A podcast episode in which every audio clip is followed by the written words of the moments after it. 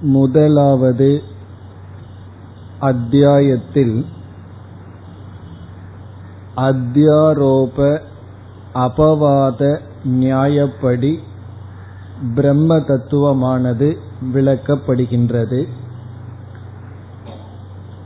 பிரம்ம தத்துவத்தை சத்தியம் என்றும் இந்த ஜெகத்தை மித்தியா என்றும் நிலைநாட்ட இந்த நியாயம்தான் மிக முக்கியமான நியாயம். இங்கு நியாயம் என்பது இந்த கருத்தை விளக்க உபனிஷத் பயன்படுத்துகின்ற விதம். அப்படி எவைகளெல்லாம் அத்தியாரோபம் செய்யப்படுகின்றது என்ற விசாரத்தில் நாம் இருந்தோம். அதில் முதலில் அத்தியாரோபம் செய்யப்படுவது அவ்யாக்கிருத பிரபஞ்சம் என்று பார்த்தோம். அவ்யாக்கிருத பிரபஞ்சம் என்றால் மாயை வெளித்தோற்றத்திற்கு வராத பிரபஞ்சம் அல்லது மாயை அல்லது காரண அவஸ்தை ஜெகத்தினுடைய காரண அவஸ்தை. பிறகு அடுத்த அத்தியாரோபம் வியாக்கிருத பிரபஞ்சம் என்று பார்த்தோம்.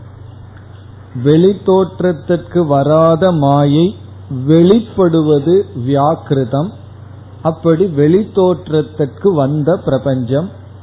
அவைகளை எப்படி புரிந்து கொள்ளலாம்? சூக்ம பூதங்கள் ஸ்தூல பூதங்கள் புவனங்கள்.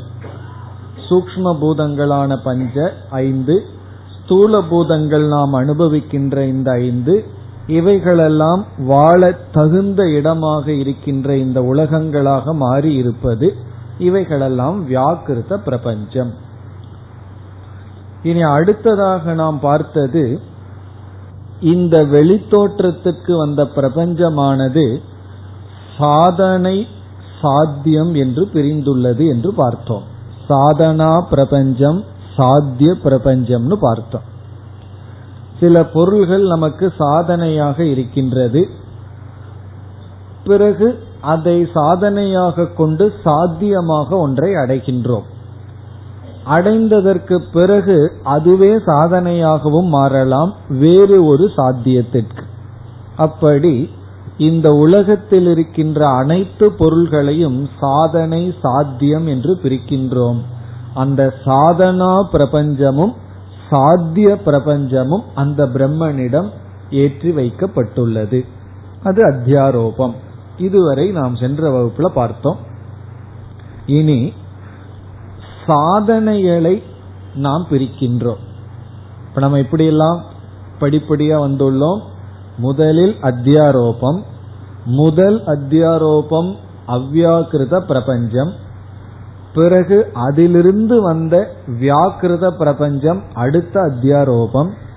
அந்த வியாக்கிருத பிரபஞ்சம் என்பது நாம் அனுபவிக்கின்ற இந்த உலகம்.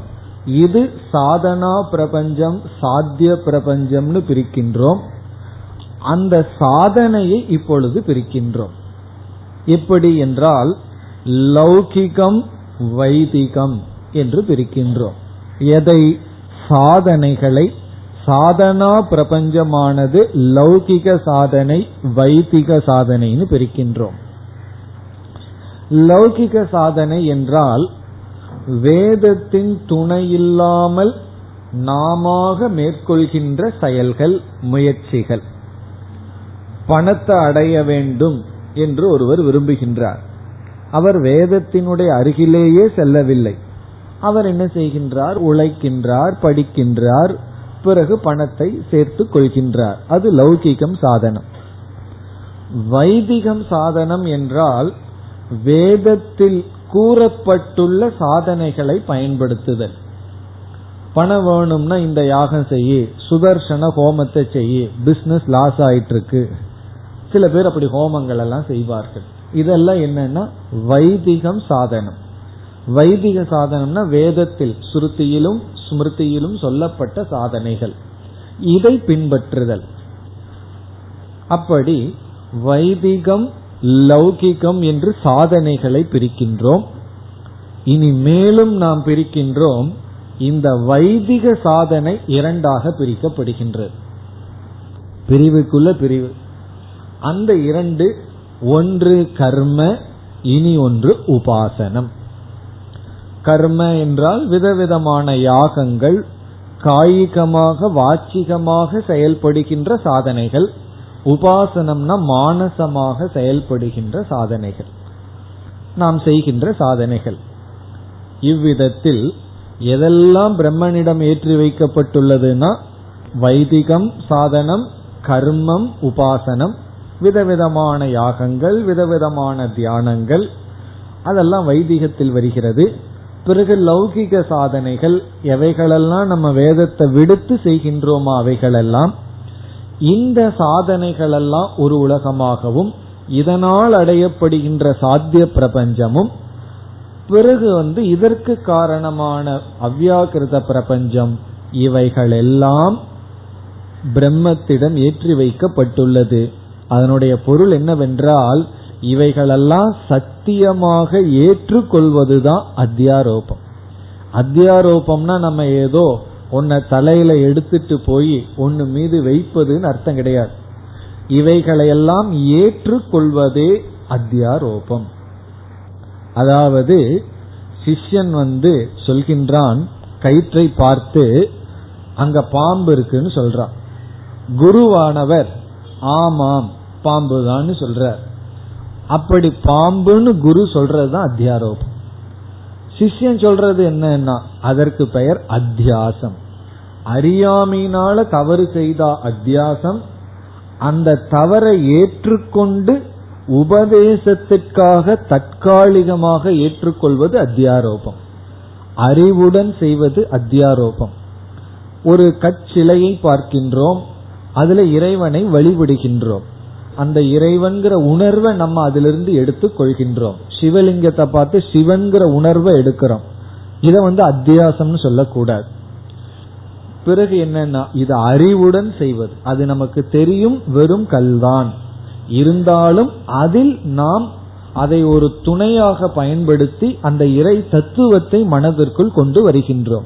காரணம் நமக்கு அப்படி ஒரு பொருள் தேவைப்படுகின்றது இறைவனை நினைக்க. கோயிலுக்குள்ள போனா தான் பக்திங்கிற உணர்வு வருகின்றது. அப்ப கோயில்ங்கிறது என்ன? அதுவும் ஒரு இடம் தான் வீடு ஒரு இடம் போல அதுவும் ஒரு இடம் தான் ஆனா அத கோயில்னு பார்க்கிறது நமக்கு தெரியும். அதுவும் செங்கற்கல்லால கட்டப்பட்டது தான் இருந்தாலும் அங்க ஒரு மேன்மையை நம்ம உணர்வதுங்கிறது அறியாமையினால் அல்ல. அது தெரிந்தே செய்வது. அப்படி குரு செய்வது அத்தியாரோபம் சிஷ்யன் செய்வது அத்தியாசம். பிறகு குரு எதற்கு அதை செய்யறார்னா அந்த அத்தியாசத்தை நீக்கிறதுக்கு இவர் ஏற்றுக்கொள்கின்றார். அப்படி அனைத்தும் ஏற்றுக்கொள்ளப்படுவதுதான் அத்தியாரோபம். இவைகளெல்லாம் பிரம்மனிடத்தில் ஏற்றி வைக்கப்பட்டுள்ளது. இனி இந்த உபனிஷத்தில் என்னென்ன அத்தியாரோபம் வருகின்றது என்று பார்த்தால் முதல் மூன்று பகுதிகளில் உபாசனா அத்தியாரோபம் செய்யப்படுகின்றது. என்ன அத்தியாரோபம்? வைதிகம் சாதனம். அந்த வைதிக சாதனத்துல உபாசனைகள் ஏற்றி வைக்கப்படுகின்றது. அதனுடைய அர்த்தம் என்ன? உபாசனை முதல் மூன்று செக்ஷன்ல வருது பிறகு நான்காவது செக்ஷன்ல சாத்திய பிரபஞ்ச அத்தியாரோபம் செய்யப்படும். ஒரு மனிதன் அதிகமாக அடையக்கூடிய சாத்தியம் என்னவென்றால் ஹிரண்ய கர்ப்பனுடைய பதவி. அது ஏற்றி வைக்கப்பட்டு பிறகு அதிலேயே தோஷம் காட்டப்பட்டு அபவாதம் உடனே செய்யப்படுகின்றது. அவ்விதத்தில் முதலில் சாதனைகளை அத்தியாரோபம் செய்து சாதனையினால் அடையப்படுகின்ற சாத்தியத்தை எடுத்துக்கொண்டு அதையும் அத்தியாரோபம் செய்து பிறகு அதில் இருக்கின்ற குறைகளை காட்டி அதை நீக்கி பிரம்ம தத்துவத்தை உபனிஷத் நமக்கு போதிக்க இருக்கின்றது. அப்படி நாம் முதல் மூன்று பகுதிகளில் அத்தியாரோபத்தில் இருப்போம். எப்படிப்பட்ட அத்தியாரோபம்? உபாசனா ரூபமான சாதனா அத்தியாரோபம். நான்காவது செக்ஷன்ல முதலில் சாத்திய அத்தியாரோபத்திற்கு செல்வோம். பிறகு அந்த பகுதியிலேயே ஆத்ம ஞானம் வர இருக்கின்றது. மகா வாக்கியமான அகம் பிரம்மாஸ்மி வர இருக்கின்றது. இதுதான் நாம் செல்ல இருக்கின்ற பாதை. இனி நாம் உபனிஷத்திற்குள் நுழைகின்றோம். இதுவரைக்கும் நம்ம வந்து முகவுரையில இருந்தோம். சங்கரருடைய முகவுரை உபனிஷத்திற்கான முகவுரையில் இருந்தோம். இனி நாம் செல்வதுதான் முதல் அத்தியாயத்தினுடைய முதல் செக்ஷன் முதல் பகுதி. உபனிஷத் எப்படி ஆரம்பிக்கின்றது என்றால் உஷா என்று ஆரம்பிக்கின்றது. உஷாவா. உஷா என்றால் அதிகாலை. அது வந்து ஒரு சென்டிமெண்டலா ஒரு மங்களமாகவே ஆரம்பிப்பது போல் இருக்கு. அதிகாலை என்று ஆரம்பிக்கின்றது. உஷாவா அஸ்வசிய மேத்தியசிய சிரக இதுதான் இந்த உபனிஷத்தினுடைய முதல் வாக்கியம். அதில் முதல் வரி உஷா அதிகாலை. இனி வந்து இந்த முதல் செக்ஷன் முதல் பகுதியினுடைய முதல் பிராமணத்தினுடைய சாரத்தை நாம் பார்க்கின்றோம்.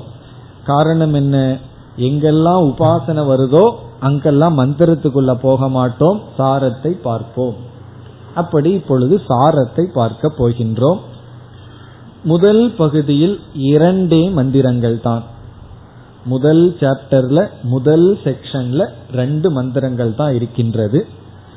இந்த உபனிஷத்தில் ஒவ்வொரு செக்ஷன் ஒவ்வொரு பகுதிக்கும் சில சமயங்கள் பெயர் கொடுக்கப்படும். அப்படி பகுதிய பிராமணம் என்று அழைக்கின்றோம். அவ்விதத்தில் இந்த செக்ஷன் வந்து இந்த பகுதி அஸ்வ பிராமணம் என்று அழைக்கப்படுகின்றது. அஸ்வ பிராமணக என்று அழைக்கப்படுகின்றது. அஸ்வ செக்ஷன் அஸ்வகன குதிரை. குதிரை செக்ஷன் திடீர்னு குதிரை எங்க வந்தது? ஹார்ஸ் எங்க வந்ததுன்னு ஒரு கேள்வி வரும். அதனுடைய பதிலை இப்பொழுது நாம் பார்க்கலாம். க்ஷத்திரியர்கள் ஒரு யாகத்தை செய்வார்கள். அந்த யாகத்திற்கு பெயர் அஸ்வமேத யாகம். இதெல்லாம் நம்ம புராணத்துல படிச்சிருந்தோம்னா கேள்விப்பட்டிருப்போம். ராமாயணத்துல வந்து அஸ்வமேத யாகம் பண்றதுக்காக என்ன பாடுபட்டார்கள்? அதே போல மகாபாரத்திலே அஸ்வமேத யாகம் என்று கத்திரியர்கள் செய்வார்கள். அந்த யாகம் செய்யணும்னா அவர்கள் ஒரு வல்லரசர்களாக இருக்க வேண்டும். அவர்கள் வந்து எல்லா ராஜ்யத்தையும் வென்று அங்கிருக்கிற திரவியங்களை எல்லாம் கொண்டு வந்து ஒரு பெரிய யாகத்தை நடத்துவார்கள். கத்திரியர்கள் அஸ்வமேத யாகத்தை செய்தால் அவர்கள் அதை கர்மமா செய்தா அவர்களுக்கு வந்து பிரம்மலோகம் முதலிய உயர்ந்த லோகம் கிடைக்கும். ஆனால் பிராமணர்களோ மற்றவர்களோ மேல் லோகத்துக்கு போக வேண்டும்னு சொன்னா அவர்களுக்கு அஸ்வமேத யாகத்தை செய்வதற்கு தகுதி கொடுக்கப்படவில்லை. கத்திரியர்கள் தான் செய்தாக வேண்டும். ஒரு பிராமணனுக்கு இதே யாகத்தின் துணை கொண்டு நான் அதே பிரம்மலோகத்துக்கு போக வேண்டும்னா இந்த அஸ்வமேத யாகத்தை உபாசனை செய்தாலே பிரயோஜனம் கிடைக்கும். கத்திரியனுக்கு அஸ்வமேத யாகத்தை செஞ்சாதான் பலன். மற்றவர்களுக்கு இந்த யாகத்தை தியானித்தாலே பலன். ஆகவே இங்கு வருவது அஸ்வமேத தியானம். அஸ்வமேத யாகம் வரவில்லை உபாசனை வருகின்றது. அதனாலதான் நம்ம மூணு பகுதியும் உபாசனைன்னு பார்த்தோம். மூணு செக்ஷன்ல உபாசனை. இப்ப முதல் செக்ஷன்ல வந்து அஸ்வமேத யாகத்தினுடைய தியானம். யாருக்குன்னா கத்திரியர்களுக்கு அல்ல அர்ஜுனன் போய் தியானம் பண்ணிட்டு இருந்தான்னா கிடைக்காது. கத்திரியர்கள் செய்தாக வேண்டும். மற்றவர்கள் தியானித்தாலே போதும். இங்கு எப்படி தியானம் வருகின்றது என்றால் அஸ்வமேத யாகத்தில் பயன்படுத்துகின்ற அஸ்வம். அஸ்வம்னா குதிரை. அந்த யாகத்துக்கு ரொம்ப முக்கியம் வந்து குதிரை தான். அந்த குதிரையை வந்து ஆலம்பனமாக எடுத்துக்கொள்ள வேண்டும். இப்ப நம்ம உபாசனைக்குள்ள வந்துட்டோம். உபாசனைன்னு சொன்னாவே தியானம். தியானம்னு சொன்னாவே சில கருத்துக்கள் எல்லாம் வரணும். எது என்றால் எது ஆலம்பனம் எது உபாசிய தேவதை. உபாசனைன்னு சொன்னா யார தியானிக்கணும்? எதில் தியானிக்க வேண்டும்? எப்படி தியானிக்க வேண்டும்? அதில் ஆலம்பனம் வந்து அஸ்வக. எப்படிப்பட்ட அஸ்வம் என்றால் அஸ்வமேத யாகத்தில் பயன்படுத்தப்படுகின்ற குதிரை. நாம் எதை தியானிப்பது? தியானத்திற்குரிய விஷயம் விராட். விராட்னா ஞாபகம் வருதோ? ஸ்தூல பிரபஞ்சத்திற்கு அதிபதியாக இருக்கின்ற தத்துவம். ஹிரண்ய கர்ப்பன்னா சூக்ம பிரபஞ்சத்திற்கு அதிபதியாக இருக்கின்ற தத்துவம். விராட் அதாவது சமஷ்டி ஈஸ்வரன். அந்த ஈஸ்வரன் வந்து ஸ்தூல உடலோடு இருப்பவர். அவருக்கு ஸ்தூல உடல் என்னன்னா ஸ்தூல பிரபஞ்சம்தான் அவருக்கு ஸ்தூல உடல். இப்ப என்ன செய்ய வேண்டும்? இந்த அஸ்வத்தில் இந்த குதிரையில் இந்த உலகத்தை தியானம் செய்ய வேண்டும். இந்த முழு பிரபஞ்சத்தையே அந்த குதிரையில தியானம் பண்ணணும். அப்படி பண்ணும் பொழுது இங்கு உபனிஷத் என்ன செய்கின்றது? குதிரையில் இருக்கின்ற ஒவ்வொரு அங்கங்களை எடுத்துக்கொண்டு உலகத்தில் இருக்கின்ற ஒவ்வொரு அங்கங்களுடன் கற்பனை செய்கின்றது. இதெல்லாம் நம்ம முண்டகோபனிஷத் முதலிய உபனிஷத்துக்கெல்லாம் பார்த்திருக்கோம். அதாவது கண்ணு தான் சூரியன். காது தான் வந்து திசைகள். இப்படியெல்லாம் குதிரையினுடைய ஒவ்வொரு அங்கங்கள் இந்த உலகத்தில் இருக்கின்ற சில இயற்கைகள் தத்துவத்தை எடுத்துக்கொண்டு குதிரையினுடைய கண்கள் வந்து இந்த விராட்டினுடைய சூரியன். இப்படி நாம் வந்து பாவனை செய்ய வேண்டும். இப்படி சமஷ்டி வியஷ்டி ஐக்கிய உபாசனை. சமஷ்டினா முழு பிரபஞ்சம் வியஷ்டினா ஒரே ஒரு குதிரை இந்த இரண்டையும் ஒன்றாக பார்த்தல். அல்லது வெஷ்டியை எடுத்துக்கொண்டு சமஷ்டியை பார்த்தல். இது வந்து வேதாந்தத்துக்கு மிக அருகில் இருக்கிற உபாசனை. இப்ப இந்த உபாசனைய வந்து நாம காமியமாக செய்யலாம் நிஷ்காமியமாகவும் செய்யலாம். எனக்கு வந்து இங்கு சொல்ற அகம் பிரம்மாஸ்மிங்கிறது புரியணுங்கிற எண்ணத்திலையும் செய்யலாம். எனக்கு இப்ப வேண்டாம் அதெல்லாம். எனக்கு காமியமானதான் வேண்டும் என்றால் நமக்கு இகலோக பலன் கிடைக்கலாம் அல்லது பரலோக பலன் கிடைக்கும். இறந்ததுக்கு அப்புறம் இன்னும் கொஞ்சம் அனுபவிக்கணும். ஆசையெல்லாம் இருக்கு என்றால் காமியமாகவும் செய்யலாம். காமிய பலன் வந்து கிரண்ய கர்ப்பனை அடையலாம் விராட்டை அடையலாம் அதெல்லாம். ஆனா நிஷ்காமியமாக செய்தால் என்ன பலன்? நமக்கு அதுதானே முக்கியம். நிஷ்காமமாக இதை செய்தால் கிடைக்கின்ற பலன் மனதினுடைய விஷாலதா மனதினுடைய விரிவு. குறுகிய மனதானது விரியும். எக்ஸ்பான்ஷன் ஆஃப் த மைண்ட்னு படிச்சிருக்கோம். இந்த உபாசனை வந்து மனதை விரிக்க. ஏன்னா மனசு ரொம்ப குறுகி இருக்கு. இந்த உடல் தான் இந்த வயிற்றுக்கு ஒரு லா வச்சிருப்போம். நமக்குன்னு சொன்னா சில ரூல்ஸ் இருக்கும். மற்றவங்களுக்குன்னு சொன்னா கம்ப்ளீட்டா ரூல்ஸ் மாறிடும் நம்ம சாப்பிட்றதுக்கு நம்ம குடிக்கிற தண்ணி தனி. நம்ம வந்து என்ன பண்ணி வச்சிருப்போம்? விலை உயர்ந்த தண்ணியை வாங்கி நம்ம குடிச்சிட்டு இருப்போம். யாராவது கெஸ்ட் வந்தா டேப்ல பிடிச்சி கொடுத்துருவோம். காரணம் என்னன்னா அவங்க வேற. ஆனா ரெண்டு பேர்த்துக்கு பகவான் ஒரே மாதிரி வயிறு தானே படைச்சிருக்காரு. அப்படி இல்லை. காரணம் என்ன? நமக்குன்னு ஒரு தனி ஸ்கேல் உலகத்துக்குன்னு ஒரு தனி ஸ்கேல் பிறகு குடும்பம்னு வரும்போது கொஞ்சம் எக்ஸ்பேண்ட் ஆகுது. மனைவி சில ஏரியால சேர்த்து வச்சுக்கிறோம். பிறகு வந்து நம்முடைய குழந்தைகள் நம்ம வீடு அதுக்கு மேல போக மாட்டேங்குது. அப்படி மிக குறுகிய எண்ணத்துல இந்த நான்கிற அபிமானம் இருக்கு. நான் எனதுங்கிறது ரொம்ப குறுகிய வட்டத்துக்குள்ள இருக்கு. அந்த சென்ட் கணக்கில் இருக்குன்னு வச்சுக்கோமே. மூணு சென்ட் நாலு சென்ட் அஞ்சு சென்ட்டுக்குள்ளதான் நான்கிற புத்தி இருக்கு. இந்த சென்ட் கணக்கெல்லாம் விட்டுட்டு அனந்தமா நான்கிறது வியாபிக்கணும். நான்கும் போது இந்த உலகமே என்னுடையதுன்னு சொல்லி மனம் விரிய வேண்டும். அப்படி மனம் விரிய ஒரு சிறிய பொருளை எடுத்துக்கொண்டு அதுவே அனைத்துமாக இருக்கின்றது. என்னுடைய வீடு என்னன்னா இந்த பதினாலு லோகமும் தான் என்னுடைய வீடு. பிறகு நான் வந்து எல்லா கண்களிலும் பார்க்கின்றேன் எல்லா நாவிலும் சுவைக்கின்றேன். எனக்கு எந்த குறையும் இல்லைன்னு சொல்லி இந்த சிறிய அகங்காரம் பெரிய அகங்காரமாக மாற வேண்டும். அதுக்கு தான் இந்த உபாசனைகள் வேதாந்தத்திற்கு வருபவர்களுக்கு பயன்படும். இது ஒரு விதமான தியானம். பலவிதமான தியானத்துல சில பண்புகளை எடுத்துட்டு நம்ம தியானம் பண்ணுவோம். அதே போல மனதை விரிக்க செய்யப்படுகின்ற தியானம் தான் இந்த தியானம். இப்ப இதுல வந்து ஒரு சரீரத்தை எடுத்துக்கொள்றோம். இங்கு குதிரையினுடைய சரீரத்தை எடுத்துக்கொள்கின்றோம் அதில் இந்த உலகத்தை பார்க்கின்றோம். சில படங்கள்ல பார்க்கலாம். அந்த பசுவை போட்டு கோமாதான்னு ஒவ்வொரு அங்கங்கள்லயும் ஒவ்வொரு இறைவனுடைய படம் போட்டிருக்கு. அதனுடைய அர்த்தம் என்னன்னா அனைத்து தேவதைகளும் இந்த ஒரே ஒரு சரீரத்தில் குடியிருக்கின்றார்கள். அதனால என்னன்னா பால் கொடுக்கிற வரைக்கும் அதுக்கு சாப்பாடு போட்டுட்டு அதுக்கப்புறம் அதையவே சாப்பாடா ஆக்கிடுறது. அப்படி செய்ய வேண்டாம். காரணம் என்னன்னா எல்லா தேவதைகளும் இருக்கின்ற இடம் என்று ஒரு இடத்தில் அனைத்தையும் பார்த்தல்.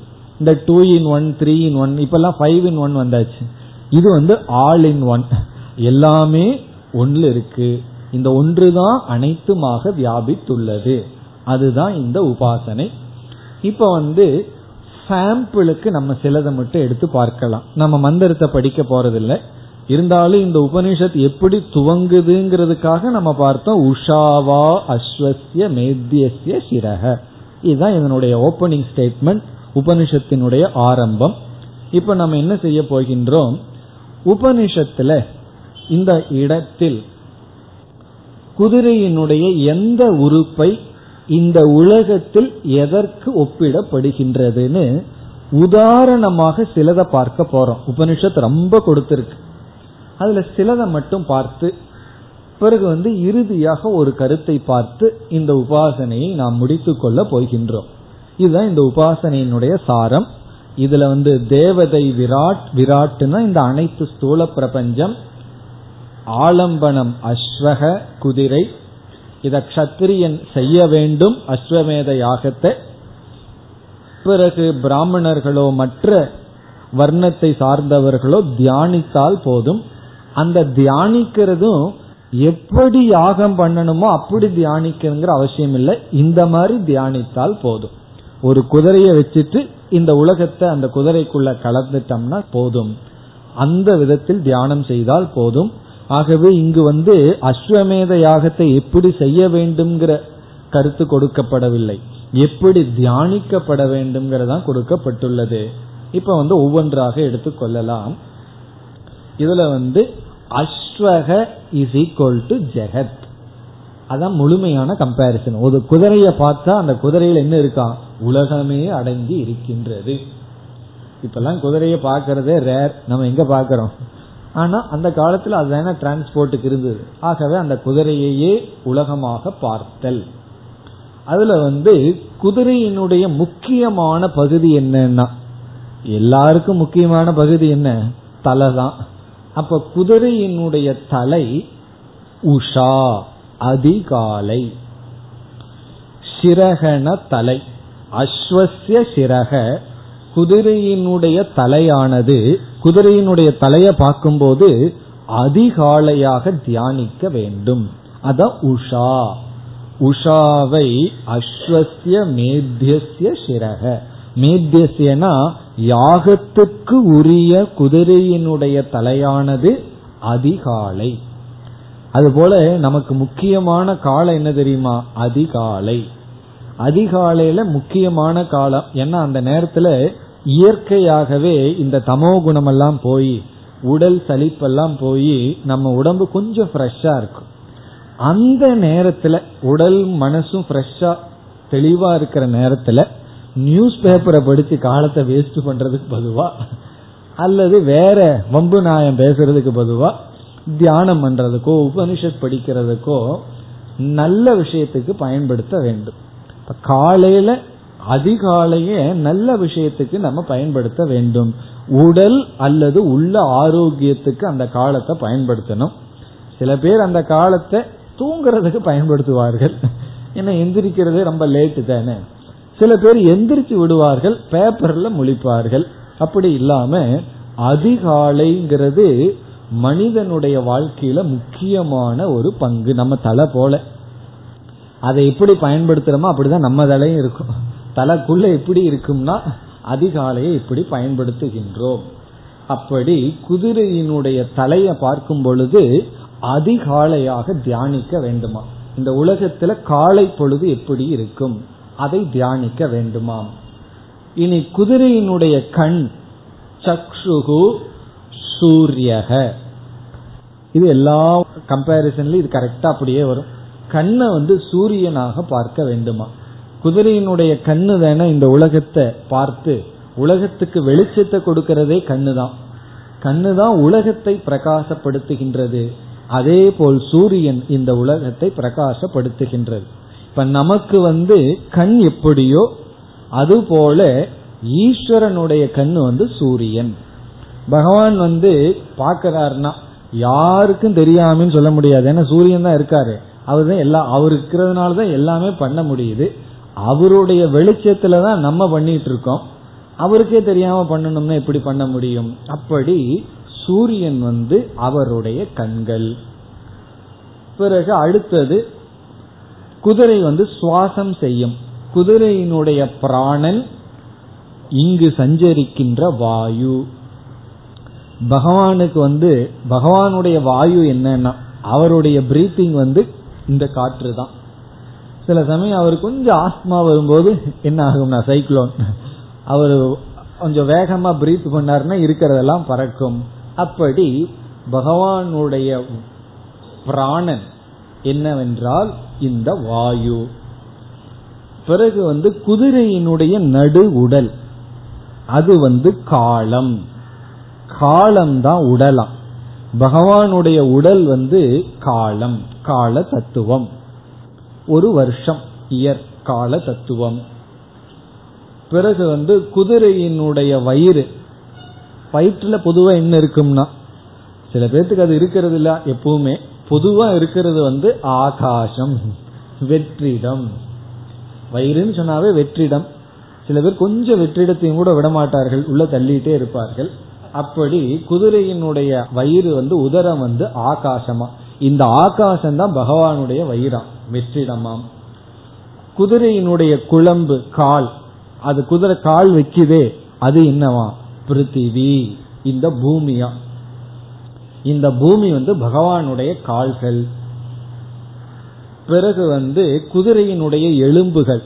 குதிரைக்கு அழகா இருக்கிறது அந்த ரிங்கு ரிங்கா அந்த எலும்பு இருக்கிறது தான் அப்படி எலும்புகள் எல்லாம் அஸ்தி என்னன்னா நட்சத்திராணி நட்சத்திரங்களா உபனிஷத்தினுடைய கற்பனையினுடைய அழகையே நம்ம ரசிக்கணும். குதிரையினுடைய எலும்புகள்லாம் அதனுடைய நட்சத்திரங்களாம் பிறகு வந்து குதிரைக்கு வந்து முடி இருக்கும் ரொம்ப அழகா இருக்கும் அந்த முடி. ரோமம். அது வந்து மரம் செடி கொடிகள். குதிரையினுடைய ரோமம் வந்து செடி கொடிகளாம். இனி இறுதியாக இப்படி ரொம்ப இருக்கு. நான் உங்களுக்கு ஒரு சாம்பிளுக்கு சிலது தான் எடுத்துக்கொண்டேன். இப்படி வந்து ரொம்ப இருக்கு. நேரம் இருந்தா வீட்டுல போய் மந்திரத்தை படிச்சா நமக்கு புரிந்துவிடும். இனி கடைசியா வர்றோம். குதிரை எதிலிருந்து உற்பத்தி ஆனது? யோனி. யோனினா பிறப்பிடம். குதிரையினுடைய பிறப்பிடம் என்ன? அது வந்து சமுத்திரக சமுத்திரம் என்று சொல்லப்படுகிறது. சமுத்திரம். சமுத்திரம் கடல். இந்த சமுத்திரம்ங்கிற சொல்லுக்கு இரண்டு பொருள்கள் உண்டு இந்த இடத்துல. ஒரு பொருள் வந்து கடல் தான் ஏன்னா புராணங்கள்ல கடல்ல இருந்தெல்லாம் குதிரை வந்ததாக சில கற்பனைகள் எல்லாம் செய்யப்படுகின்றது. ஒரு பொருள் வந்து கடல். இனி ஒரு பொருள் என்னவென்றால் ஈஸ்வரன். ஈஸ்வரனுக்கே சமுத்திரன் என்று ஒரு பொருள். அதற்கு காரணம் இருக்கின்றது. பூதானி சமுத்பத்திய திரவந்தி அப்படின்னு சமஸ்கிருதத்தில் லட்சணம் சொல்வார்கள். பூதானினா உயிரினங்கள். சமுத்பத்திய நன்கு வெளிப்பட்டு திரவந்தி அஸ்மின் ஓடுகின்றது வாழ்கின்றது. உயிரினங்கள் எதனிடமிருந்து தோன்றியதோ அதற்கு பெயர் சமுத்திரம். சமுத்திரங்கிறதுக்கு லட்சணமே சமுத்திரம்னா திரவந்தி. உற்பத்திய எதனிடமிருந்து தோன்றுகிறதோ அது சமுத்திரம். ஏன்னா மீன் முதலியவைகள் எல்லாம் அதனிடமிருந்து தானே தோன்றுகின்றது. அப்படி எதனிடமிருந்து தோன்றுகின்றனவோ அது சமுத்திரம். அப்படி இறைவனுக்கு லட்சணமே சமுத்திரம். அவரிடமிருந்து அனைத்து உயிரினங்களும் தோன்றுகின்றன. அந்த சமுத்திரத்திலிருந்து வந்ததுதான் குதிரை. சைந்தவகங்கிற சொல்லுக்கு ரெண்டு பொருள் இருக்கு. ஒன்னு உப்பு இனி ஒன்னு வந்து குதிரை. உப்பு ஏன் சைந்தவம்னு சொன்னா சமுத்திரத்திலிருந்து வர்றது உப்பு சமுத்திரத்திலிருந்து வர்றது குதிரை. அப்படி இந்த குதிரையினுடைய தோற்றம் ஈஸ்வரன். அப்படி இந்த பிரபஞ்சம் விராட்டினுடைய தோற்றம் ஈஸ்வரன். காரண ரூபமாக இருக்கின்ற ஈஸ்வரன் சூக்மமாக கிரண்ய கர்ப்பனாக வந்து ஸ்தூலமான விராட்டாக இருக்கின்றார். இதுதான் உபாசனை. இந்த உபாசனை இத்துடன் முடிவடைகின்றது. முதல் பிராமணம் அஸ்வ பிராமணம் இதுல வந்து அஸ்வத்தை இந்த உலகமாக விராட்டாக தியானித்தல் அதனுடைய பலன் நிஷ்காமமாக செய்தால் மனதில் இருக்கின்ற சுயநலங்கள் குறுகிய எண்ணங்கள் அவைகளெல்லாம் நீங்கி மனம் விரியும். பரந்த மனப்பான்மையை நம்மால் அடைய முடியும். இது ரொம்ப முக்கியம். காரணம் என்னவென்றால் சில பேர்த்துக்கு வந்து தன்னுடைய ப்ராப்பர்ட்டி தன்னுடைய சொத்தை வந்து வேற யாராவது கொஞ்சம் அனுபவிச்சாங்கன்னா பொறுக்காது. இது இவர்கள் சம்பாதிச்சிருக்க மாட்டாங்க. இவங்க தாத்தா சம்பாதிச்சிருப்பார். யாராவது இவங்க சொத்தை மற்றவர்கள் பயன்படுத்தினா இவர்களுக்கு இங்க வயிறு எரிஞ்சிட்டு இருக்கும். அப்படி இல்லாது மனம் சற்று பறந்து நம்ம சாப்பிட்டோம்னா இப்படி நமக்கு ஒரு ஜீவனுக்கு சுகம் கிடைக்குது. அதே போல மற்றவர்களும் அனுபவிக்கட்டும். அதனால நம்ம வயிறு எரிய வேண்டாம். இனி ஒரு வயிறு நிறைஞ்சா நம்ம வயிறு எரிஞ்சா அது எந்த டாக்டர்னால வைத்தியம் பண்ண முடியும்? அது இது இந்த டாக்டர் தான் பண்ண முடியும். உபனிஷத்து தான் அதுக்கு வைத்தியம் கொடுக்கும். என்னன்னா உன் மனச விரித்துக்கொள். அதற்கான தியானம் தான் இது. இப்ப இத்துடன் முதல் பகுதி முடிவடைகின்றது. இனி நாம் இரண்டாவது செக்ஷன் இரண்டாவது பகுதிக்கு செல்லலாம். இந்த உபாசனையும் இரண்டாவது உபாசனையும் சேர்ந்து செய்ய வேண்டும். இப்ப ரெண்டு உபாசனையும் சேர்ந்து செய்ய வேண்டும். இந்த இரண்டாவது பகுதி அக்னி பிராமணம் என்று பெயர். இரண்டாவது பகுதிக்கு அக்னி பிராமணம். அக்னி பிராமணம் என்பது இங்கு வந்து அக்னி தான் ரொம்ப முக்கியத்துவம் பெறுகின்றார். இதுல வந்து ஏழு மந்திரங்கள் இருக்கின்றது. ஒன்றிலிருந்து ஏழு வரை. இப்ப இதனுடைய சாரத்தையும் மிக சுருக்கமாக நாம் பார்க்கலாம். இதுவும் மனதை விரிக்கக்கூடிய உபாசனை தான் போன உபாசனைய போல இதே உபாசனை. ஆனா இங்கு ஆலம்பனம் அக்னிகி அக்னி தான் ஆலம்பனம். அது எப்படிப்பட்ட நெருப்புனா நெருப்பு எல்லா இடத்துலயும் இருக்கு. எப்படிப்பட்ட நெருப்பு என்றால் அஸ்வமேத யாகத்துல யாக குண்டத்துல எப்படி நெருப்பு இருக்குமோ அந்த நெருப்பு. ஒவ்வொரு யாகத்துக்கும் ஒவ்வொரு விதத்துல யாக குண்டத்தை வளர்த்தி ஒவ்வொரு டைரக்ஷன்ல நெருப்ப வளர்த்தனும். அப்படி அஸ்வமேத யாகத்துல வளர்கின்ற அந்த நெருப்பு தான் ஆலம்பனம். உபாசியம் என்னன்னா விராட்டு தான். அந்த நெருப்பில் இருக்கிற ஒவ்வொரு டைரக்ஷன்லையும் இந்த உலகத்தில் இருக்கின்ற ஒவ்வொன்றுக்கும் நாம் தியானிக்க வேண்டும். எப்படி குதிரையை எடுத்துக்கொண்டு உலகத்தில் இருக்கிற அங்கங்களை தத்துவங்களை தியானித்தோமோ அதே போல அக்னியை எடுத்துக்கொண்டு தியானிக்க வேண்டும். அதுதான் இங்கு வந்து இந்த உபாசனையினுடைய சாரம். ஆனால் இங்கு என்ன செய்யப்பட்டிருக்கின்றது? இந்த அக்னியினுடைய ஸ்துதி செய்யப்பட்டுள்ளது. அக்னியினுடைய பெருமை இங்கு பேசப்பட்டிருக்கின்றது. அப்படி பேசுவதற்காக சிருஷ்டி எல்லாம் இங்கு வந்துள்ளது. இப்ப இந்த செக்ஷனுக்குள்ள போனோம்னா சில படைப்புகள் எல்லாம் வரும். அதாவது என்னென்னலாம் படைக்கப்பட்டதுன்னு சொன்னா மனம் பிறகு வந்து நீர் பிருத்திவி வேதங்கள் இவைகளெல்லாம் தோன்றினங்கிற கருத்துக்கள் எல்லாம் வருகின்றது. இங்கு சிருஷ்டியினுடைய தாற்பயம் அக்னியினுடைய பெருமையை கூற இவ்விதத்தில் தியானித்தால் தியானத்தினுடைய பலன் நமக்கு வந்து ரெண்டு பலன் சொல்லப்பட்டிருக்கு. ஒன்று வந்து சுகம் இன்பம் கிடைக்குமா? இனி ஒன்னு அபமிருத்யு வராது. அபமிருத்யுன்னு சொன்னா திடீர்னு நாம் இறந்து விட மாட்டோமா? அதாவது ஆக்சிடென்ட்னாலேயோ இப்படி நமக்கு எவ்வளவு பிராரப்தம் இருக்கோ அவ்வளவு பிராரப்தம் காக்கப்படும். இடையில எந்த விபரீதமும் நடக்காது. இதையும் வந்து கொஞ்சம் நல்லா போகத்தை அனுபவிக்கிறதுக்கு கொஞ்ச நாள் வாழணும்னு சொல்லலாம். அல்லது ஞான நிஷ்டை அடைகிறதுக்கு எனக்கு ஆயுள் தேவைன்னு சொல்லலாம். அப்படி எப்படி வேண்டுமானாலும் நம்ம வாழ்க்கையை பயன்படுத்தலாம். அதுதான் இந்த பகுதியினுடைய சாரம். இதுல விதவிதமான சிருஷ்டிகள் கூறப்பட்டு கிரண்ய கர்ப்பனிடமிருந்தே அக்னி வெளிப்பட்டதாக கூறப்பட்டு அப்படிப்பட்ட மேலான அக்னியை தியானிக்க வேண்டும். அப்படி தியானிப்பதனால் நமக்கு கிடைக்கின்ற பலன் அபமிருத்தி வராது. அதுதான் இந்த பகுதியினுடைய சாரம். இதோடு இந்த பகுதியும் முடிவடைகின்றது. அதாவது இப்ப நம்ம என்ன முடிச்சிருக்கோம்? முதல் ரெண்டு செக்ஷனை முடித்தாச்சு. முதல் பகுதி அஸ்வபிராமணம் முடிவடைந்தது. இரண்டாவது பகுதி அக்னி பிராமணம் முடிவடைந்தது.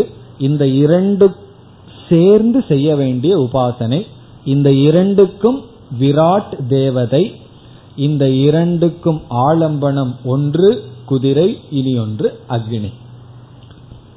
இனி நாம் மூன்றாவது செக்ஷனுக்கு செல்வதற்கு முன் மூன்றாவது பகுதிக்கு போகணும். அங்கு ஒரு உபாசனை வருகின்றது. அதற்கு முன் இந்த இரண்டாவது பகுதியில் சங்கரர் ஒரு பெரிய விசாரத்தை செய்கின்றார். அந்த விசாரத்திற்குள் நாம் இப்பொழுது செல்கின்றோம். இனி உபாசனை எல்லாம் போயாச்சு. சங்கரருடைய பாஷ்யத்துக்கு வந்துள்ளோம். பாஷ்ய விசாரத்துக்குள் இப்பொழுது வருகின்றோம். நம்ம ஆரம்பத்திலேயே சொல்லிட்டே இருந்தோம். எப்படி பார்க்க போறோம்னு சொல்லி.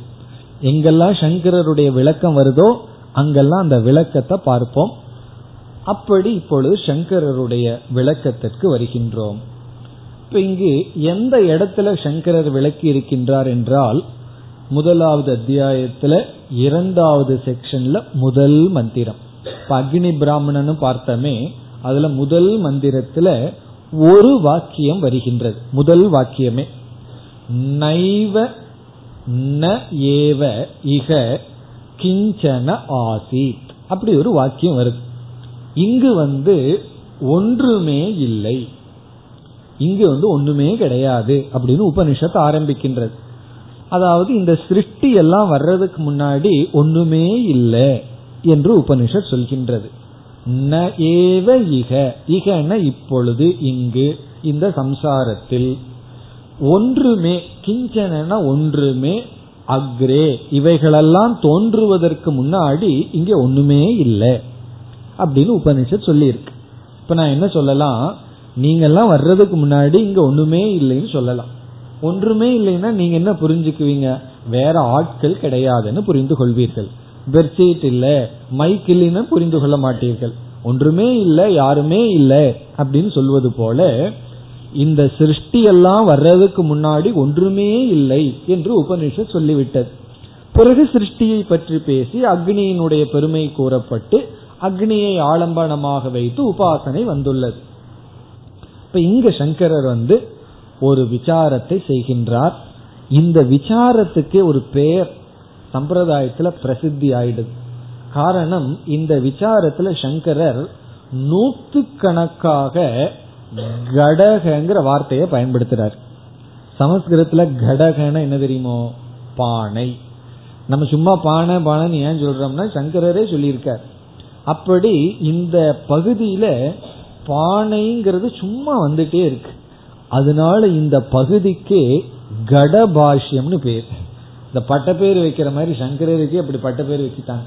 கடபாஷ்யம்னு பிரசித்தி ஆகி விட்டது. கடபாஷ்யம்னு என்னன்னா கடகடன்னு இருக்கிற பாஷ்யம் அல்ல. பானைங்கிற வார்த்தை அதிகமாக இங்கு சங்கரர் பயன்படுத்தி இருக்கின்றார். இங்கு ஒரு பெரிய விசாரம் செய்கின்றார். இப்பொழுது நாம் அந்த விசாரத்திற்குள் செல்கின்றோம். இந்த விசாரத்துல பானை ரொம்ப அதிகமாக பயன்படுத்தப்பட்டதனால் கடபாஷ்யம்னு பேர். இனி இந்த விசாரத்தினுடைய மைய கருத்து என்ன? என்ன விசாரம் செய்கின்றார்னு இப்பொழுது பார்க்க வேண்டும். அத்வைத மதத்தை பின்பற்றுகின்ற நாம் பின்பற்றுகின்றன்னு சொன்னா அதை புரிந்து கொள்ள முயற்சி செய்கின்ற நாம் அதிக முக்கியத்துவம் ஜெகத்தினுடைய திருஷ்யத்தினுடைய இல்லாமைக்கு கொடுப்போம். அதாவது மித்தியாங்கிற கருத்துக்கு கொடுப்போம். நம்ம எவ்வளவு தூரம் பிரம்ம இருக்குன்னு சொல்ற முயற்சி பண்றோமோ அதை விட அதிகமா பார்த்துட்டு இருக்கிறதெல்லாம் இல்லைன்னு சொல்றதுக்கு முயற்சி பண்ணுவோம். இல்லைன்னு சொன்ன என்ன? வெறும் தோற்றம் தான் காட்சி பிழைதான் அப்படின்னு சொல்லுவோம். ஆகவே இந்த உலகத்தை நம்ம நிஷேதம் பண்ணி கொண்டே வருவதனால் அது மட்டுமல்ல சித்த சுத்தி வர வர மன தூய்மை வர வர இதனுடைய இருப்பெல்லாம் இல்லாமல் போகிவிடும். சித்த சுத்தி இல்லாததுனாலதான் இந்த உலகம் நமக்கு சத்தியமா தெரிஞ்சிட்டு இருக்கு ஆழ்ந்து சிந்திக்க சிந்திக்க எல்லாமே அசாரமா நமக்கு தெரியும். இப்ப தெரியலையேன்னா சிந்திக்கல அதனால தெரியல. கொஞ்சம் சிந்தித்து பார்த்தால் எதுவுமே ஒரு நிலையானதா நமக்கு புலப்படாது. எல்லாமே ஒரு போலி பொய் வேஷங்கள் அப்படின்னு எல்லாத்தினுடைய பொய்மை நமக்கு நன்கு தெரியும். அந்த தெரிகின்ற வேளையில் நம்மை அறியாமல் சூன்யவாதத்துல போயிடுவோம். என்ன இந்த உலகம் ஏற்கனவே நம்ம நல்லா ரோஸ்ட் பண்ணியிருக்கு துக்கத்தை வேற கொடுத்துருக்கு. ஒண்ணுமே இல்லதான். கொஞ்சம் தத்துவவாதிகள்னா யாருன்னா ஒண்ணுமே இல்லைன்னு சொல்றவங்க தான் தத்துவவாதி. ஏதாவது இருக்குன்னு சொல்லிட்டா அவர்கள் தத்துவவாதி அல்லன்னு சொல்லி வெறுமைக்கு சென்று விடுவோம். வெறுமைன்னு என்ன? ஒண்ணுமே இல்லை அப்படின்னு சொல்லி வைராகியத்துல வேற கொஞ்ச நாள் இருந்திருப்போமா? அதனால ஒரு வெறுமை வெற்றிடத்திற்கு சென்று விடுவோம். நம்ம மட்டுமல்ல பெரிய சிந்தனைவாதிகள் எல்லாம் சென்று ஒரு தத்துவத்தையே உருவாக்கி விட்டார்கள் சூன்யந்தான் புத்தர் உபதேசித்ததுன்னு சொல்லிவிட்டார்கள். அவரு பாவம் உண்மையை உணர்ந்துட்டு பேசாம இருந்தார். அவருடைய மௌனத்துக்கு சிஷ்ய கோடிகள் கொடுத்த பதில் அவங்க கோடிகளா கேடிகளா யாரோ அவங்க கொடுத்த பதில் என்னன்னா சூன்யந்தான் என்று சூன்யத்தில் இயற்கையாக நாம் செல்ல வாய்ப்பு இருக்கின்றது. ஆகவேதான் ஆங்காங்கு ஒரு விசாரத்தை நம்ம செய்வோம்.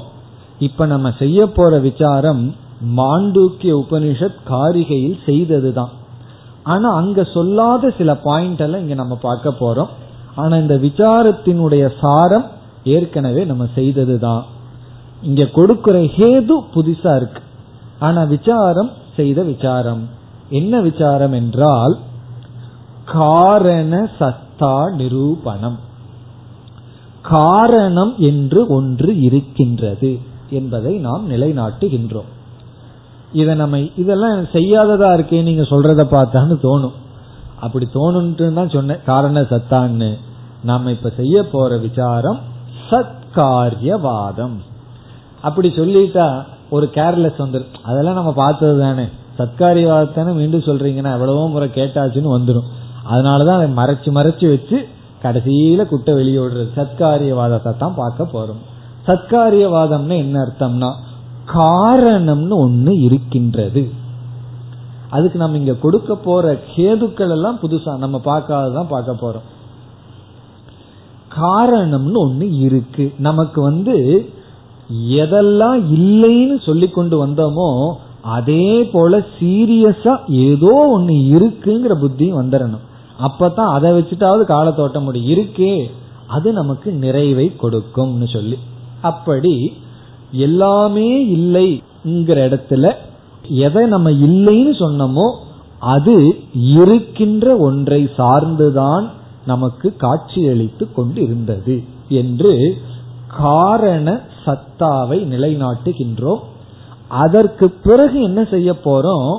இந்த உலகம் காரண நிலையில இருந்ததுன்னு சொல்லி வேதாந்தத்துக்குள்ள மீண்டும் உள்ள போகும்போது அது விவர்த்த காரணம் எல்லாம் சொல்லி வேற விதத்துல நம்ம வந்து சொல்லுவோம். ஆனால் முதலில் நாம் நிலைநாட்டுவது அனைத்துக்கும் அனைத்து அனர்த்தத்திற்கும் மித்யாவுக்கும் பொய்யுக்கும் ஒரு உண்மை இருக்கின்றது. அதுதான் இந்த விசாரம் அல்லது சத்காரியவாதம் தான் பார்க்க போகின்றோம். இப்பொழுது நம்முடைய கேள்வி இப்ப இரண்டு கேள்வியை கேட்க போறோம். முதல் கேள்வி இந்த சிருஷ்டி தோன்றுவதற்கு முன் சிருஷ்டேகே பிராக் சிருஷ்டியானது தோன்றுவதற்கு முன் இருந்ததா இல்லையா? அது முதல் கேள்வி. சிருஷ்டி வந்து தோன்றுவதற்கு முன் இந்த சிருஷ்டி சிருஷ்டிக்கு காரணம் இருந்ததா? சிருஷ்டேகே பிராக். சிருஷ்டிக்கு முன் இந்த சிருஷ்டிக்கு காரணமான ஒன்று இருந்ததா? அப்ப முதல் கேள்வி காரணம் இருக்கின்றதா இல்லையா? அதுதான் இப்ப நம்ம பார்க்கிறோம் இந்த சிருஷ்டி. இது தோன்றுவதற்கு முன்னாடி இதற்கு காரணம் இருந்ததா? பத்து பானைய பார்க்கிறோம் இந்த பத்து பானை வருவதற்கு முன்னாடி இந்த பானைக்கு காரணமா ஏதாவது இருந்ததா? அவனுடைய புத்தியில களிமண் இல்லைன்னா என்னன்னு பதில் சொல்லுவான். களிமண் இருந்ததுன்னு பதில் சொல்லுவான். ஏன்னா களிமண் இருந்தா தானே பானை வர முடியும். அப்படி காரணம் இருந்ததா இல்லையா? அது ஒரு கேள்வி. இரண்டாவது கேள்வி இந்த சிருஷ்டி தோன்றுவதற்கு முன் இந்த சிருஷ்டியான காரியம் இருந்ததா இல்லையா? சிருஷ்டேகே பிராட் காரியம் ஆசீத்வா நவா. முதல் கேள்வி என்ன? காரணம் இருந்ததா இல்லையா?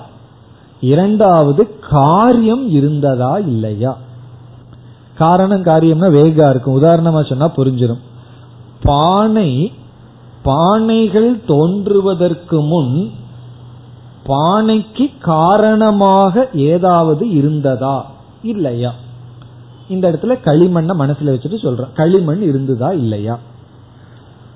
இரண்டாவது இந்த பானைகள் தோன்றுவதற்கு முன் இந்த பானையே இருந்ததா இல்லையா? இருந்த பானை வந்துதா இல்லாத பானை வந்துதா? அதுதான் கேள்வி. காரியம் இருந்ததா இல்லையா? நம்மளுடைய பதில் வந்து ரெண்டுமே இருந்ததுன்னு சொல்ல போறோம். பானைகளெல்லாம் தோன்றுவதற்கு முன்னு பானைக்கான காரணமும் இருந்தது. பானைகள் தோன்றுவதற்கு முன் காரணத்தில் பானையும் இருந்ததுன்னு சொல்லுவோம். இதுதான் நம்முடைய சித்தாந்தம். இதத்தான் நம்ம நிலைநாட்ட போகின்றோம். அப்படி நம்ம ரெண்டு கேள்வி கேட்டிருக்கோம். ஒவ்வொரு கேள்வியை எடுத்துட்டு நம்ம பதில் பார்க்க போகின்றோம். பதில் பார்க்கறதுக்கு முன்னாடி பூர்வபக்ஷிய பார்க்க போறோம். ஏன்னா விசாரம்னு சொன்னாவே பூர்வபக்ஷி வந்துருவானே. அவன் வந்து ரெண்டு இல்லைன்னு சொல்ல போறான். அந்த ரெண்டு இருக்குன்னு சொல்ல போறோம். இந்த ரெண்டுல முதல் கருத்தை எடுத்துட்டு அதை விசாரம் பண்ணிட்டு பிறகு இரண்டாவதுக்கு வர போகின்றோம். இப்ப இந்த ரெண்டுல முதல் கருத்துக்கு வருகின்றோம். ரெண்டு ரெண்டுன்னு சொன்னீங்களே என்ன ரெண்டுன்னு கேட்ட வேண்டாம். என்ன ரெண்டு? மீண்டும் ஞாபகப்படுத்திக் கொள்ளலாம். முதல் வந்து இவைகள் தோன்றுவதற்கு முன் காரணம் இருந்ததா? இரண்டாவது காரியம் இருந்ததா? இல்லையா? காரணம் இருந்ததா? காரியம் இருந்ததா? பானையெல்லாம் தோன்றுவதற்கு முன்னாடி களிமண் இருந்ததா? இல்லையாங்கிறது முதல் கேள்வி. ரெண்டாவது கேள்வி பானையே இருந்ததா? இல்லையா? இருந்ததுன்னு சொன்னா இருக்கிற பானை வந்தது. இல்லைன்னு சொன்னா இல்லாத பானை வந்தது. நீங்க என்ன சொல்கிறீர்கள்? நம்ம சொல்றோம் காரணமும் இருந்தது காரியம் இருந்தது. அப்படி சொன்னா சந்தேகம் உடனே வந்துடும் இருக்கிற பானை எதற்கு வரணும்னு. அதுக்கெல்லாம் நம்ம பதில் சொல்ல போகின்றோம். இதுதான் நம்ம பார்க்க போற விஷயம். இப்பொழுது முதல் கேள்விக்கு வருகின்றோம். முதல் கேள்வி வந்து காரண சத்தா விசாரக. அதான் முதல் விசாரம். ரெண்டாவது வந்து காரிய சத்தா விசாரம். முதல் வந்து இப்பொழுது எடுத்துக்கொள்வது காரண சத்தா விசாரக. காரணம் இருந்தது. பானைகளெல்லாம் உருவாவதற்கு முன் அதற்கு காரணமான களிமண் இருந்தது. நகைகளெல்லாம் தோன்றுவதற்கு முன் நகைகளுக்கு காரணமான தங்கம் இருந்தது என்று காரண சத்தா விசாரம். ஆடைகளெல்லாம் உருவாவதற்கு முன் துணிகள் இருந்தன. துணிகளெல்லாம் உருவாவதற்கு முன் நூல்கள் இருந்தன என்று காரண சத்தா விசாரம் இப்பொழுது செய்ய வேண்டும். இந்த விசாரத்தை நம்ம ஏன் செய்யணும்? எல்லாருமே காரணம் இருக்குன்னு ஒத்துட்டா நம்ம எதுக்கு விசாரம் பண்ணணும்? ஆனா ஒருத்தன் இருக்கான். அவன் என்ன சொல்றான்? காரணமே இல்லைன்னு சொல்றான். களிமண்ணெல்லாம் தோன்றுவதற்கு முன்னாடி பானைகள் எல்லாம் தோன்றுவதற்கு முன்னாடி களிமண்ணே கிடையாது. பிறகு பானை வந்தது அவ்வளவுதான்.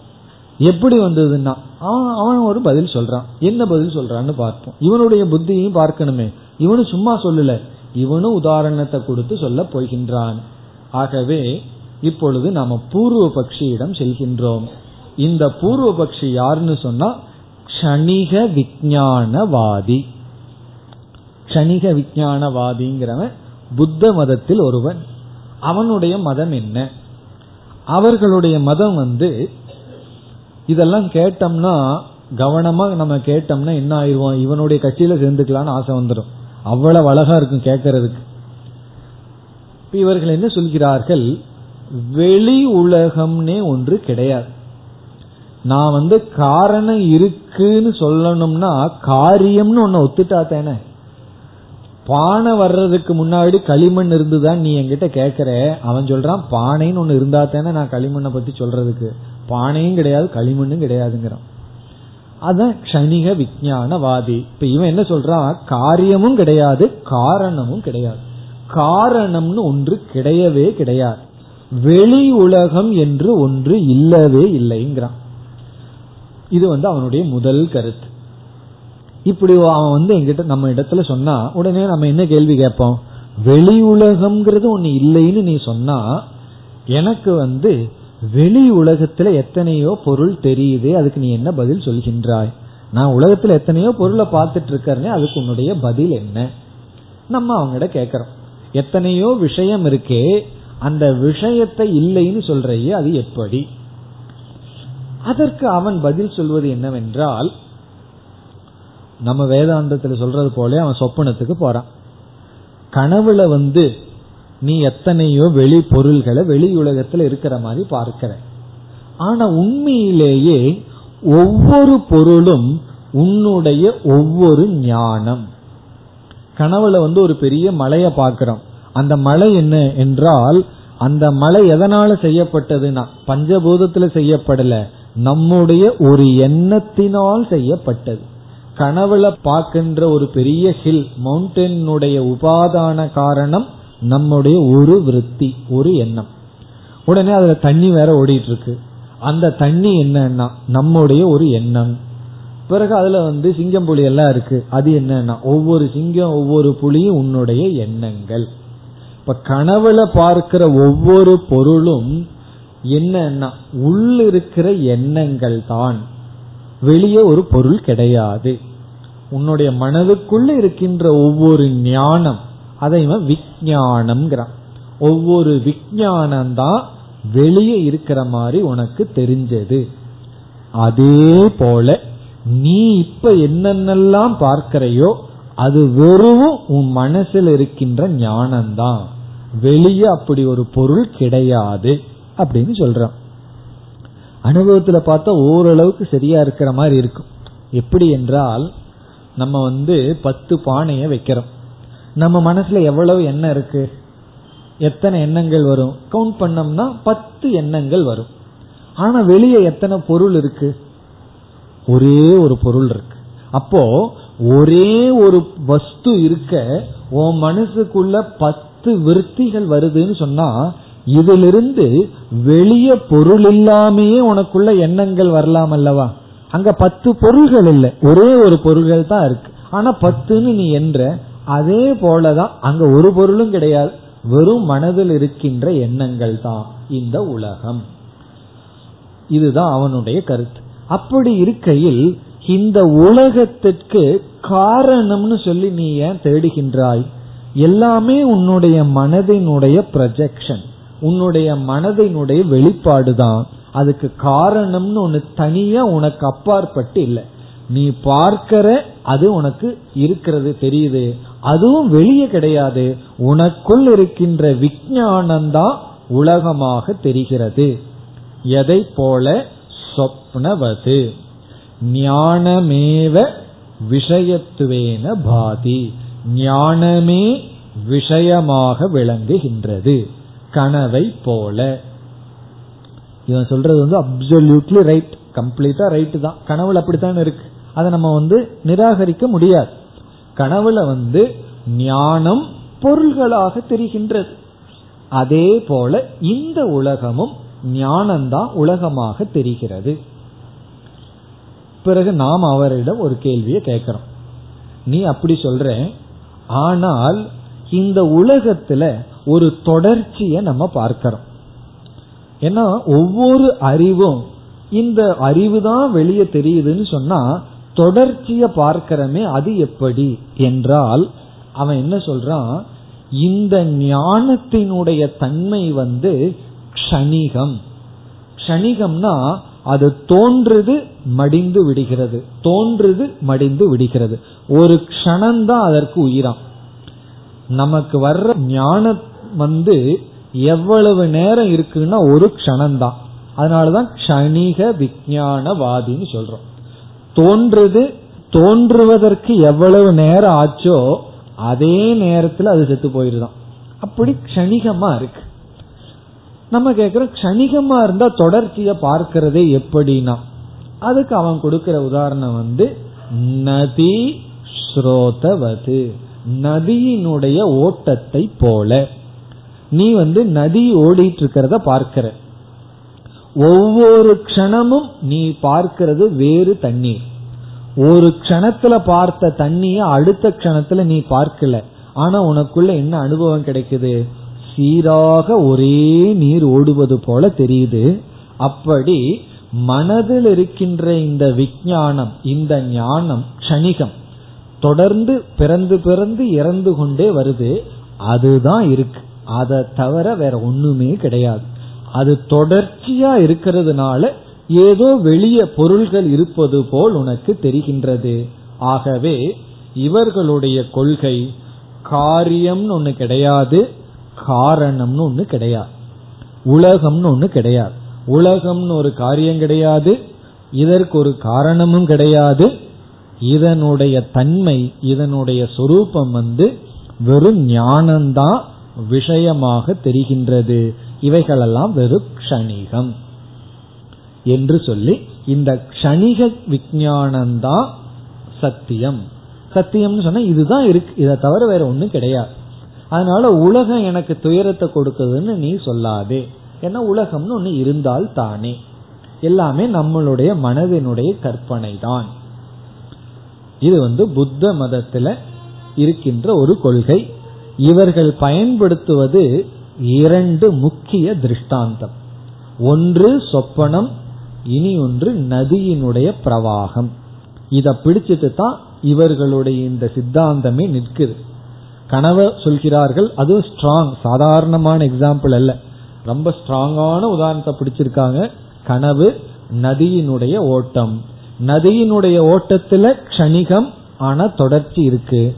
கனவுல வந்து உள்ளதான் இருக்கிறது தான் வெளியே நமக்கு தெரிகின்றது. அது போல வெளியே ஒரு காரியம்னு ஒன்று உற்பத்தி ஆகல. இவன் என்ன சொல்றான்? காரணம்னு ஒன்று வெளியே இருந்து அதுல காரியம்னு ஒன்று இருந்து நீ அதை பார்க்கிறவன் வேறு அப்படி கிடையாது.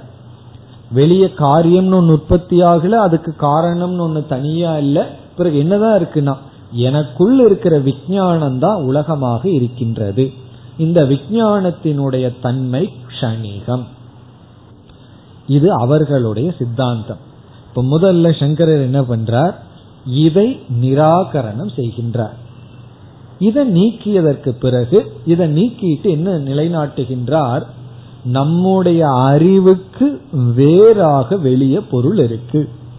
சொப்பனத்துல நீ சொல்றது சரிதான். கனவுல நீ சொல்றது சரிதான். காரணம் அது வந்து பிராதிபாசிக சத்தியம். ஆனா அதை விட மேலான இனி ஒரு சத்தியம் இருக்கு. நீ பிராதிபாசிக சத்தியத்தையே பிடிச்சிட்டு இருக்க வியாபகாரிக சத்தியம்னு ஒன்னு இருக்கு. அது வந்து என்னுடைய மைண்டினுடைய ப்ரொஜெக்ஷன் அல்ல. நான் ப்ரொஜெக்ட் பண்ணாலும் பண்ணாட்டி அது இருக்கத்தான் இருக்கு. இந்த தூண் வந்து என்னுடைய மனசனுடைய கற்பனைன்னு நான் நினைச்சிட்டு கண்ணை திறந்தா தான் இந்த தூண் வெளியே வருது. கண்ணை மூடுனா தூண் இல்லைன்னு முடிவு பண்ணிட்டு கண்ணை மூடிட்டு நேரா போன என்ன ஆகும்னா தூண் வந்து நம்ம அடிக்கும். காரணம் என்னன்னா நீ பார்க்கிறையோ இல்லையோ வெளி உலகத்துக்குன்னு ஒரு ரியாலிட்டி இருக்கத்தான் இருக்கு. அப்ப அதுதான் உண்மையான்னா. இனி ஒரு புத்த மதவாதி சொல்லிட்டா அப்ப அதெல்லாம் உண்மைனா? இல்லப்பா அதற்கு மேல பாரமார்த்திக சத்தியம்னு ஒண்ணு இருக்கு என்று வெறும் பிராதிபாசிகத்துல நீ மயங்கி விட்டாய் அதை வச்சுட்டு நீ தத்துவத்தை சொல்றன்னு சொல்லி நம்ம வந்து காரணம் என்று ஒன்று இருக்கின்றது. இந்த உலகம் காரியம் இதற்கு காரணம் இருக்கின்றதுன்னு சொல்லி அவனுடைய லாங்குவேஜ் வந்து தர்க்கம். தர்க்கவாதி கிட்ட நம்ம எப்படி பேசணும்? தர்க்கத்துல தான் பேசியாகணும். இப்ப நாமளும் தர்க்க ரீதியாக அவனுக்கு பதில் சொல்லி காரணத்தை நிலைநாட்டுகின்றோம். அதை நிலைநாட்டியதற்கு பிறகு அடுத்தவாதி வருவான். நியாயவாதி தர்க்கவாதி வந்து சரி நான் காரணத்தை ஒத்துக்கிறேன். ஆனா காரியத்தை ஏற்றுக்கொள்ளவில்லை.